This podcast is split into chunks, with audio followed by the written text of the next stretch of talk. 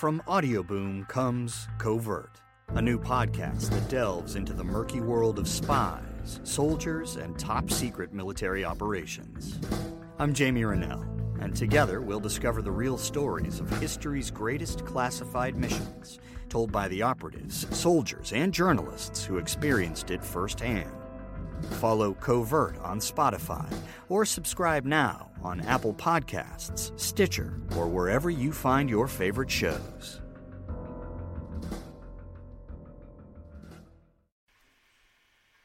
Today's episode of Space Nuts is brought to you by Moonshot, a new podcast from Lawson Media. Find out more at www.moonshot.audio. 15 seconds. Guidance is internal. 10, 9,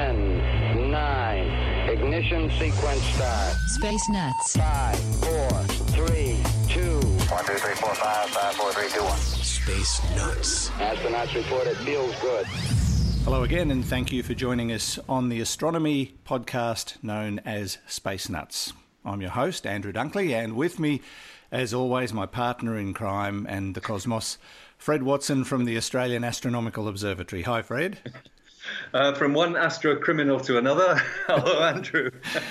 Good to be with you again, Fred. And in this episode, we are going to look at a potential a potential uh, major discovery on Saturn's moon Titan. This has got a lot of people excited, which. Uh, if if held true, uh, could be uh, one of those discoveries we have been fairly excited about uh, uh, and talked about many many times.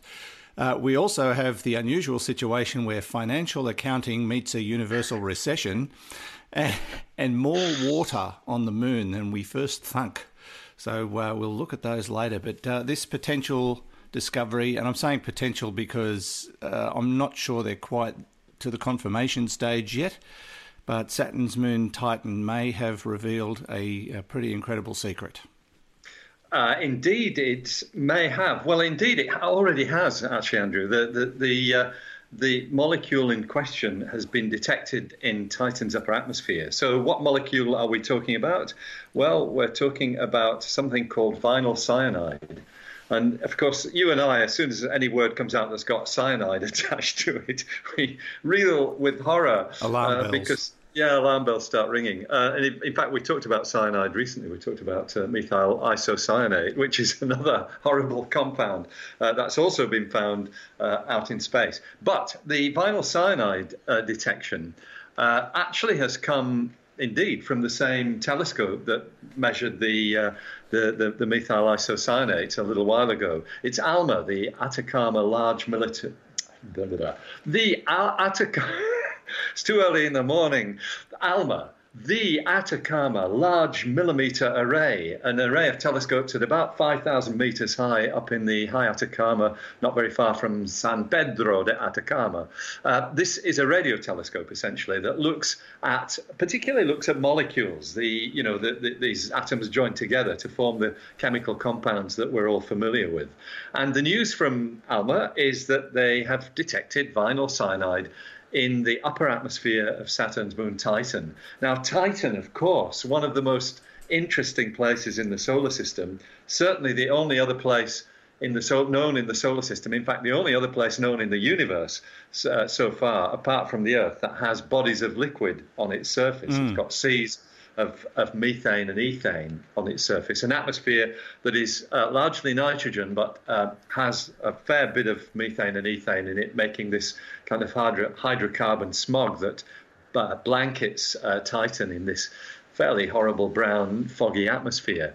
Um, however, uh, many people think Titan is a model for the early Earth, that it's a bit like the Earth was um, in its early history, in its prebiotic history, if I can put it that way, before life existed. Uh, with one big difference. Uh, on Earth, of course, being nearer to the sun uh, and in the sun's habitable zone where the temperature's just right for liquid water to exist, uh, the Earth, the, the life on Earth formed with water as the working fluid. But on Titan, the working fluid for any life might well be this um, liquid natural gas, methane and ethane. Uh, and what is uh, what is exciting scientists about the discovery of vinyl cyanide is it's a molecule that we use actually on Earth in the um, manufacture of things like synthetic rubbers, plastics, all, all these polymers that Mm. um, you know that we use in everyday life, uh, and that gives you a, a hint as to what its role in nature might be, because it could be a mechanism for forming cell membranes. In other words, um, a, a membrane that will actually hold in the genetic components of, say, um, you know, a microbe based on uh, on hydrocarbons rather than based on water. Uh, it's uh, thought that it will will be easier for life to kick off if you've got some method of holding the working working fluid in a you know, in a fairly confined volume, rather than just having these molecules wandering around in, in, in the open sea, for example, here on Earth, or the open uh, uh, uh, Titanian Sea uh, up on Titan there, because there, there are seas on Titan. The, the, the, the liquid is, is not water, it is, as I said, liquid natural gas. So maybe, just maybe, um, this might provide a way that uh, microbial life of a very different kind from what we find on Earth could kick off on Titan. And that's why everybody's excited. But they're not suggesting that there is life on Titan. They're just suggesting there are signs that life could develop at some stage, or are they saying there might have been in the past? What would, It, it, it may even be there already. Okay.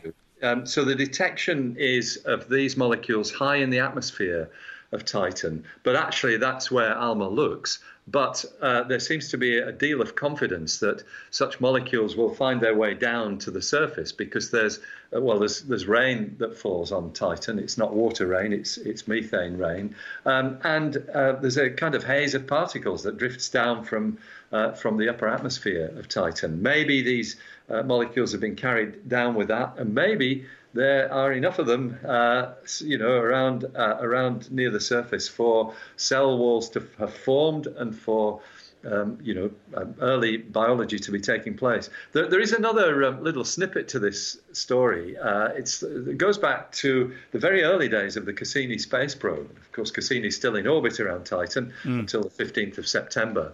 Uh, this, these measurements weren't made with Cassini; they were made with ALMA, as I said. But Cassini made some measurements um, of a depletion of hydrogen and acetylene near the surface of some of these lakes and seas on Titan. This is back 12 years ago, uh, 11 years ago. Um, that uh, was uh, something that excited astrobiologists because there had been a prediction made that if you had uh, if you had, uh, you know, microorganisms which used ethane and methane as their working fluid, they might uh, consume acetylene and breathe hydrogen. Both both these things are actually depleted near the surface of the lakes. I don't know whether that observation has ever been confirmed, but it's one of these things that just hints gently towards perhaps Titan having living organisms. Maybe not now, but in the future. wow, that would be incredible, and something you and I have have sort of hinted at time and time again that it's only a matter of time before we, we finally make this discovery.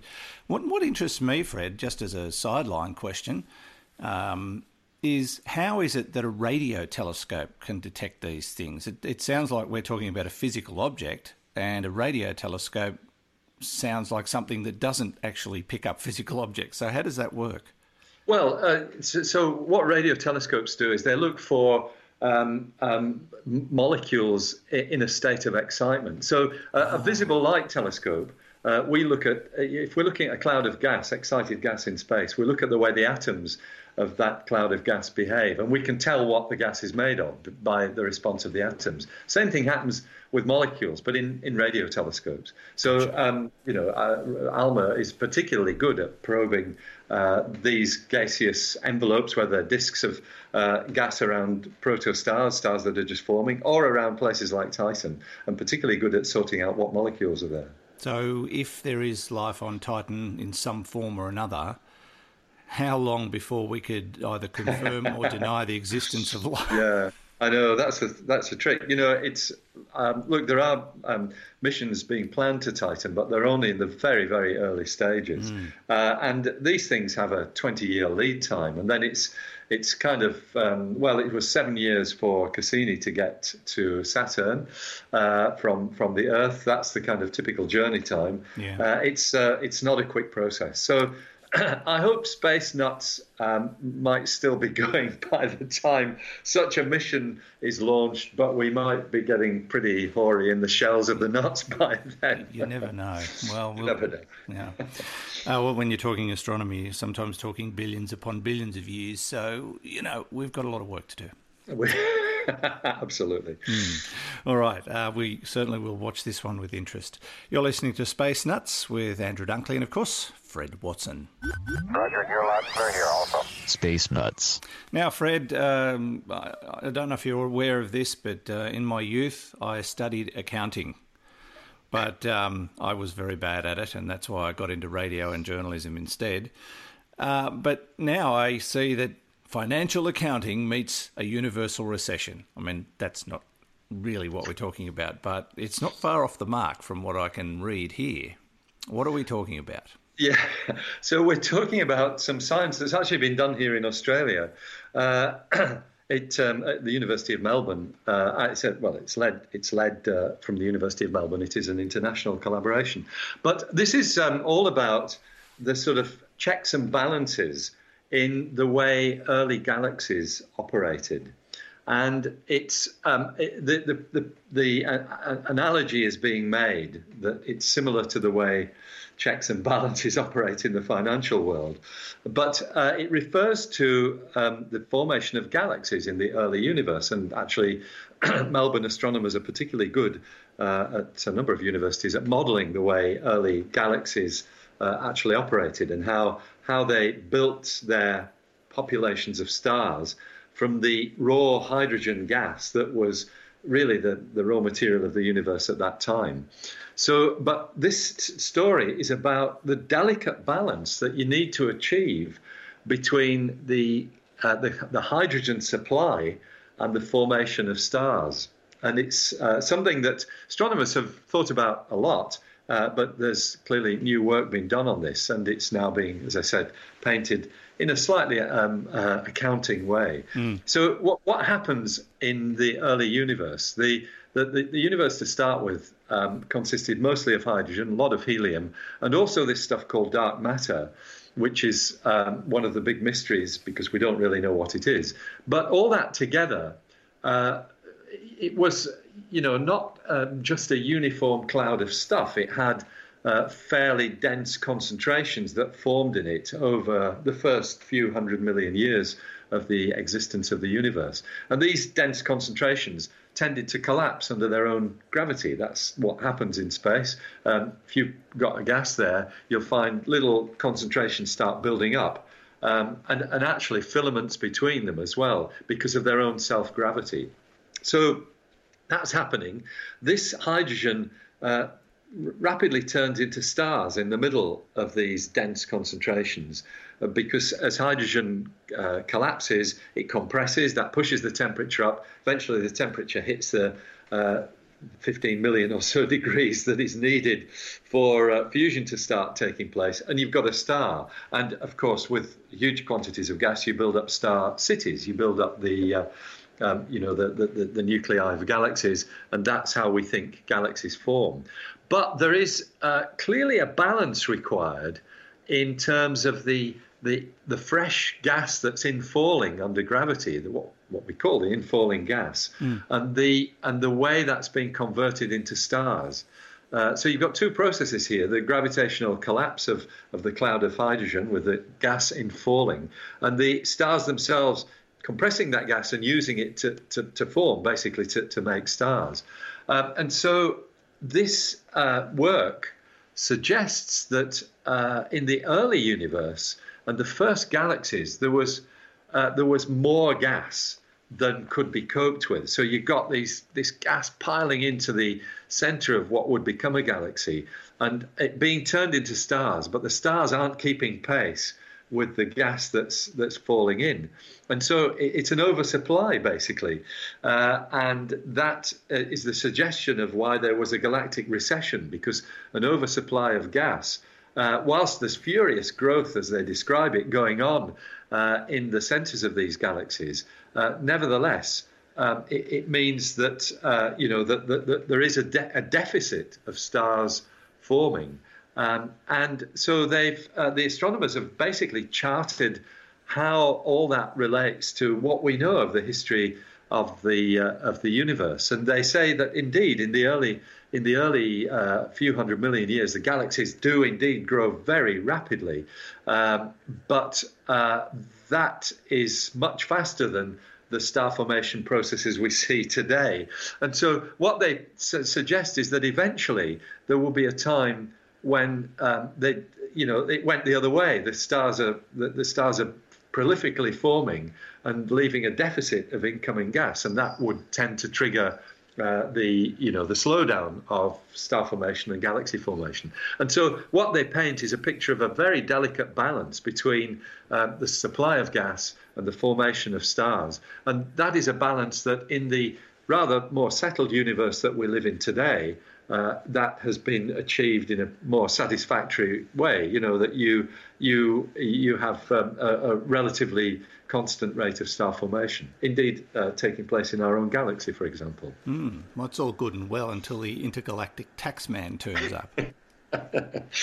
uh, well, that's right. Look, um, uh, I think you've got to refer to it as an intergalactic tax person because we really don't know, or a tax alien, a tax creature. There you are. we don't know what form that might take. No. Um, uh, but it, but it, I think there are, you know, there are clearly uh, uh, natural, uh, you know, thermostatic measures that that uh, come into play with with such events. An interesting paper, uh, one that um, I'll keep an eye on because I, I, don't think I've fully understood it yet. I think there are details in this paper that I have yet to get to grips with. Fair enough, but, but uh, just I guess to cut the story to its nub, where are we in galactic financial circles right at the moment? I think we're in a fairly uh, reliable economy. It's not a bull market. It's not a bear market. It's you know it's sort of churning along in a fairly happy state, which is what you'd sort of hope, really, because you want stability in a in a universe that is going to nurture living creatures. Indeed. All right. Very interesting, and one that we probably won't see much change in for a very long time, I would expect. we'll talk about it again in a billion years. How's that? Sounds like a plan. All right. This is Space Nuts with Fred Watson and Andrew Dunkley. What a matchup! And what a team, Mike. Metro PCS and the iPhone SE for $0 on a network that covers 99% of people in the U.S. Oh, impressive play with the best. Switch to Metro PCS and get a 32 gig iPhone SE for $0. Metro PCS.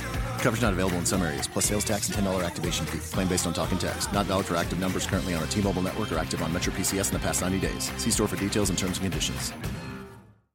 Okay, we checked all four systems and keying with a go. Space Nuts. This episode of Space Nuts is brought to you by Moonshot. Now, Moonshot is a new podcast from Lawson Media and it explores seemingly impossible technology ideas and the people trying to make them happen.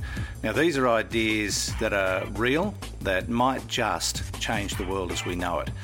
The show covers topics like self driving cars, Mars space travel, artificial intelligence, and even the people trying to integrate technology with your body and your mind, which is just a mind explosion in itself.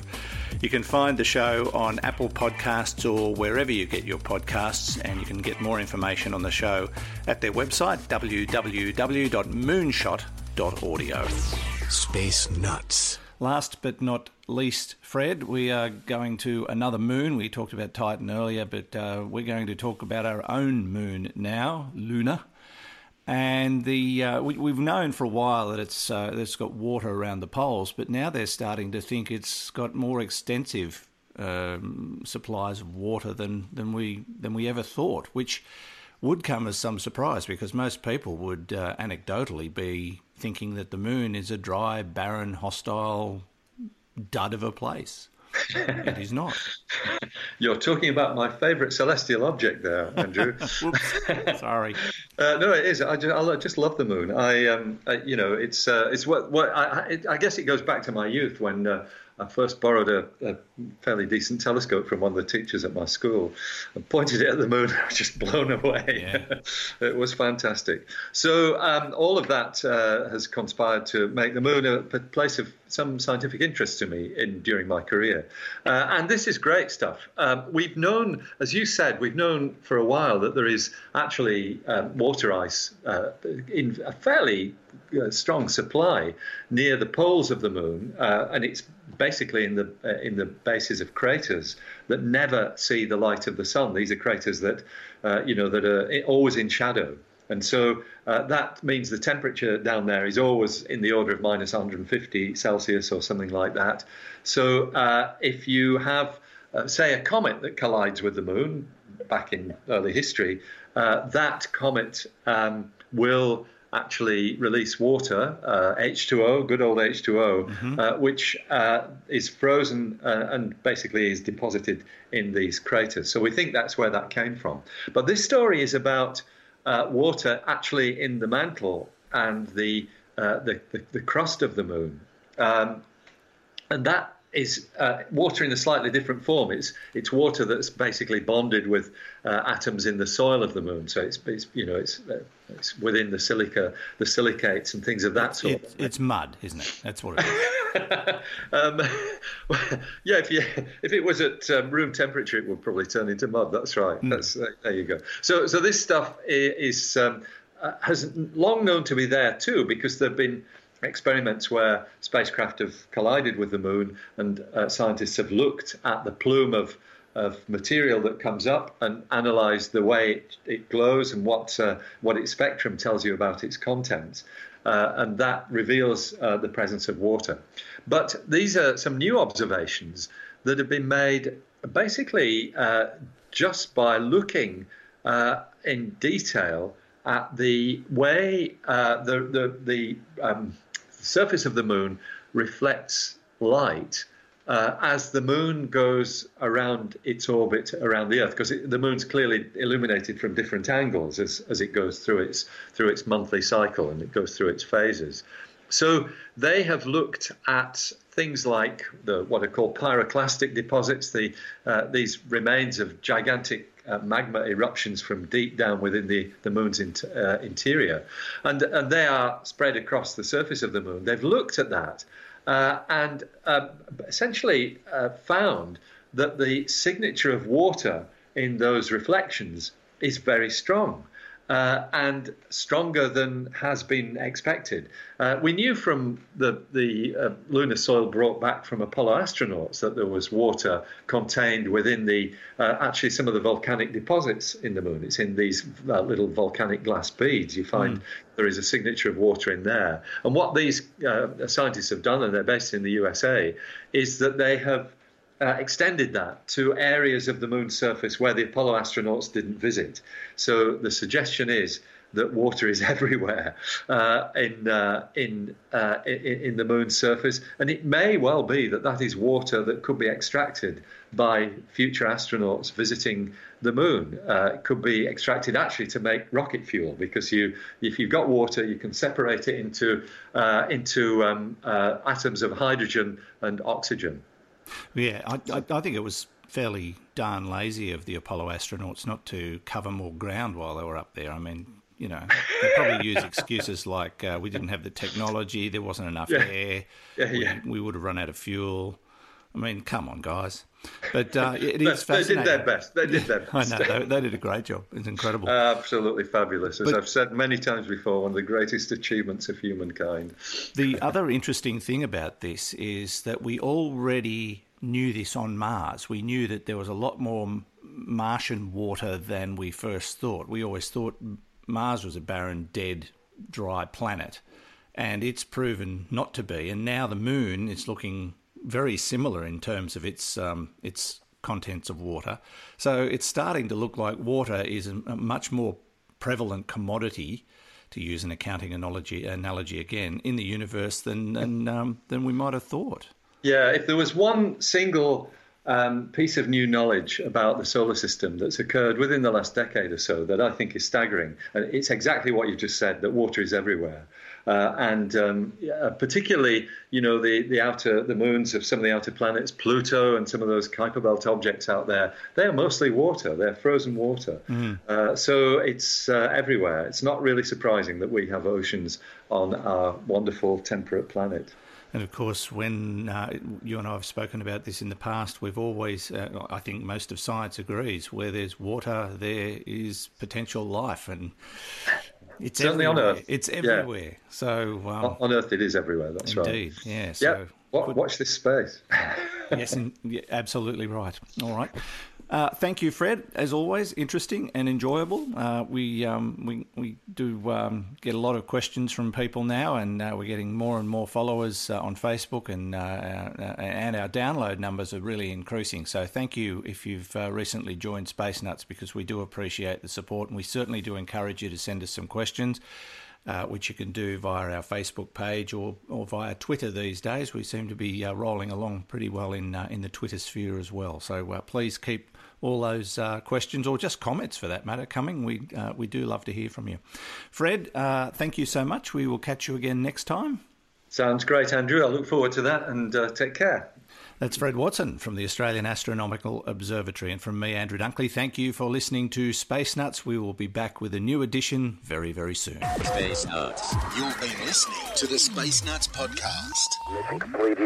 Subscribe to the full podcast on iTunes, Audio Boom, and Stitcher, or your favourite podcast distributor. This has been another quality podcast production from Bitesz.com. Today's episode of Space Nuts was brought to you by Moonshot a new podcast from Lawson Media. Find out more at www.moonshot.audio. Welcome to Mafia, a new podcast telling stories of America's criminal underworld. Gotti assumed the position of head of the Gambino family. And using the name Donnie Brasco, I was able to infiltrate the uh, Bonanno uh, crime family in New York City. Bugsy Siegel is an American mob legend. One man change the whole texture and landscape of crime in America. Listen to Mafia every Wednesday on Apple Podcasts or wherever you get your favorite shows.